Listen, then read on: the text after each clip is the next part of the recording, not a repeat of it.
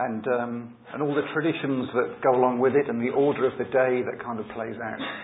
Going to church in the morning, hopefully with our, with our family, um, the carol services, um, the beauty of Scripture, some of the readings we are having through this service, um, and all the carols and hymns. And I've always really, really enjoyed that.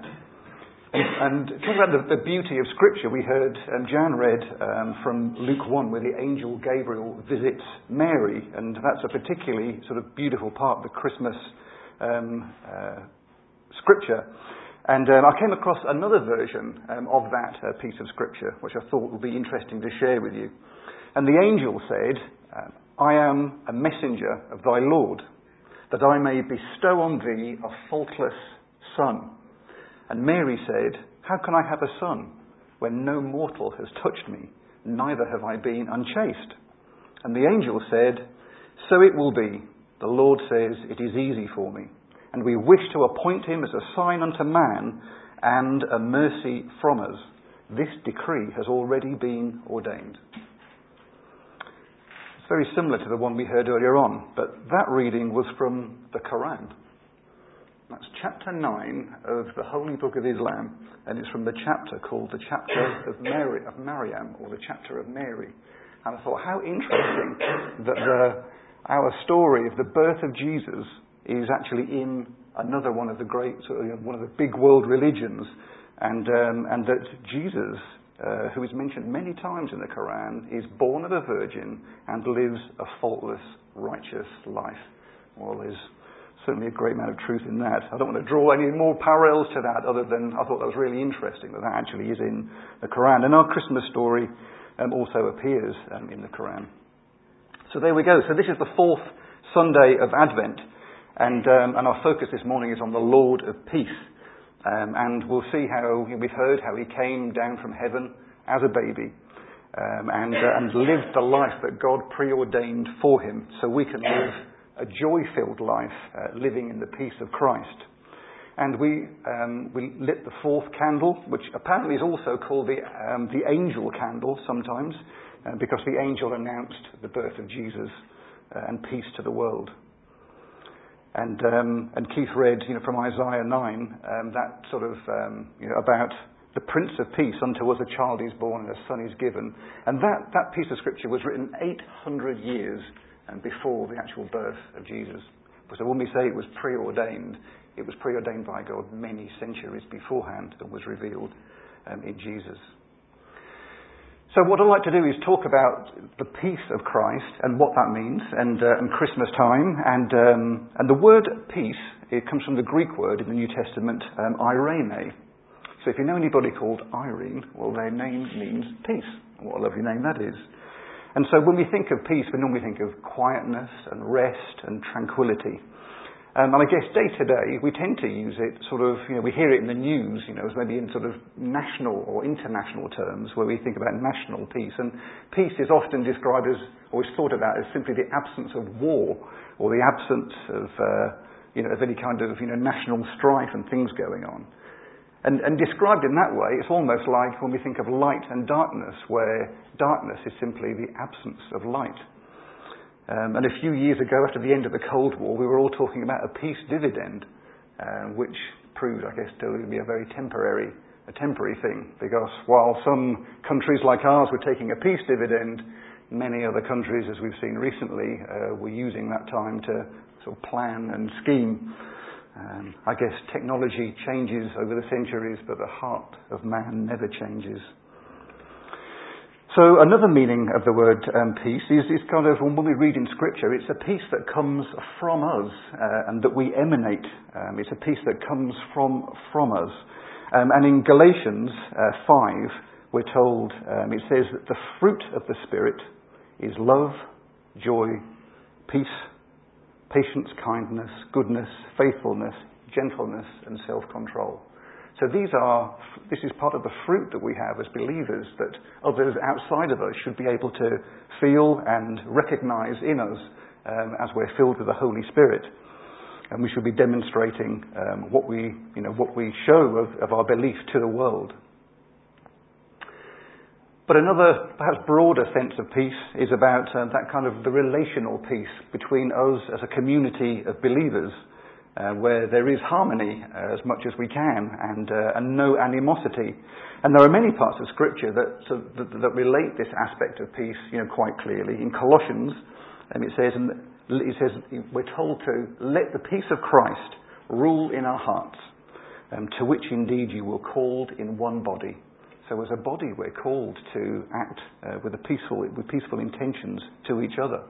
And in 2 Timothy, it says uh, it suggests that we should flee our youthful passions, which you have to say is easier once you get a little bit older. Flee your youthful passions and pursue righteousness, faith, love, and peace, along with those who call on the Lord with a pure heart. So we're to do this together. It's a communal aspect of, of peace. And in Mark 9, it says, Have salt in yourselves and be at peace with one another. This is where Jesus has been describing how we should be different from the world and we should taste different to the world. People should recognize our faith within us uh, and that should be um, felt uh, by other people. Um, and so that should be recognizable.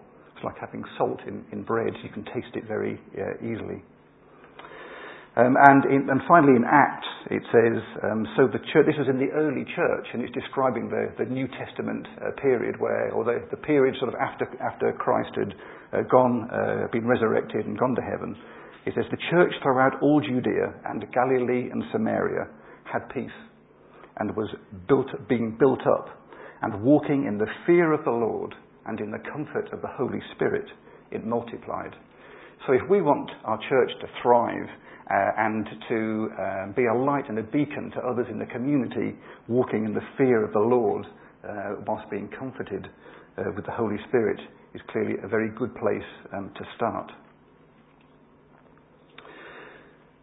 And as we've heard in many of the um, pieces of scripture we've read this morning, you know, we have the peace of Christ as well. And the peace of Christ is able to, when, it, when we recognize that and it's within us, is able to calm the chaos of the world. It lights our path. It, it's able to grant us peace, and Christ actually grants his believers peace. Um, when Jesus appeared to the disciples in the upper room, um, uh, it, uh, in Luke 24 it says, as they were talking about everything that had happened, Jesus himself stood among them. And what did he say? He said, Peace be unto you. And in John chapter 14, uh, um, he, he, he gives almost like a benediction. He says, Peace I leave with you. My peace I give to you. Not as the world gives, do I give to you. Let not your hearts be troubled. Don't let them, uh, neither let them be afraid. So Jesus wants us to have peace. He wants to give us his peace. Um, and he wants us to be able to rely on it uh, and, uh, and not be continually troubled. And then, as I was preparing uh, for the talk this morning, I came across one piece of scripture that I almost ignored and sort of put to one side, um, and, um, I thought it'd be a bit easier to sort of just kind of, you know, just sort of skip over that one. But I'll share it with you. It's from Matthew 10. And Jesus says, Do not think that I have come to bring peace to the earth, for I have not come to bring peace, but a sword. And that kind of threw me a bit, and I I thought, but I, but I felt I'd be a little bit of a propagandist if I just sort of completely ignored it and just sort of concentrated on all the other things. So, so what, what does this mean? And I think it's kind of hinted at in that reading from Acts where it's talking about walking in the fear of the Lord. Because nobody said Christianity or, or, or being a follower of the way, you know, would be easy. Um, Jesus said, Peace I leave to you. Well, why, why did he say that? Well, it's because he knew that we would need it. We need his peace. Life is hard, and uh, there's lots of joy and happiness and wonderful things in this life. But as most of us, I think, know, um, there's a lot of heartache in this life um, as well. There's lots of very difficult things in this life. So he talked about bringing a sword, not, not peace. But there are, so there are two aspects to, um, to this element of peace. M- many supposed Christians have wielded swords over the centuries or, and, and wielded swords in the name of Jesus. Many Christians have been persecuted over the centuries and been subject to the sword. And so, you know, so life is very, very difficult and, um, and fraught with, with trouble uh, for many Christians, even today, around the world. And Jesus told us that you know, we would sometimes be called to take up our cross and follow him. But here is something in the character and the nature um, of God. So he certainly is the baby lying um, in a manger. Um, he certainly is Jesus, meek and mild, but he's not only those things. He's not only those things. One of the favourite books um, that I used to like, uh, the Kim and I used to read to our, our children was the Narnia series. I don't know whether any of you have read The Lion, the Witch and the Wardrobe by C.S. Lewis. And, and it's wonderful. And it sort of, and it, it, it pulls on, um, you know, sort of biblical teaching. So in Revelation 5, Jesus is described as the lion of the tribe of Judah. And, uh, and in The Lion, the Witch and the Wardrobe, the, the Christ figure, the Jesus figure, is the lion. And uh, there are a couple of characters. There's um, a girl called Susan, who's one of the main characters, and she's talking to a beaver, Mr. Beaver. And Susan asks, Is he quite safe? And uh, Mr. Beaver said, Well, who said anything about safe? Of course he isn't safe, but he is good. He's the king.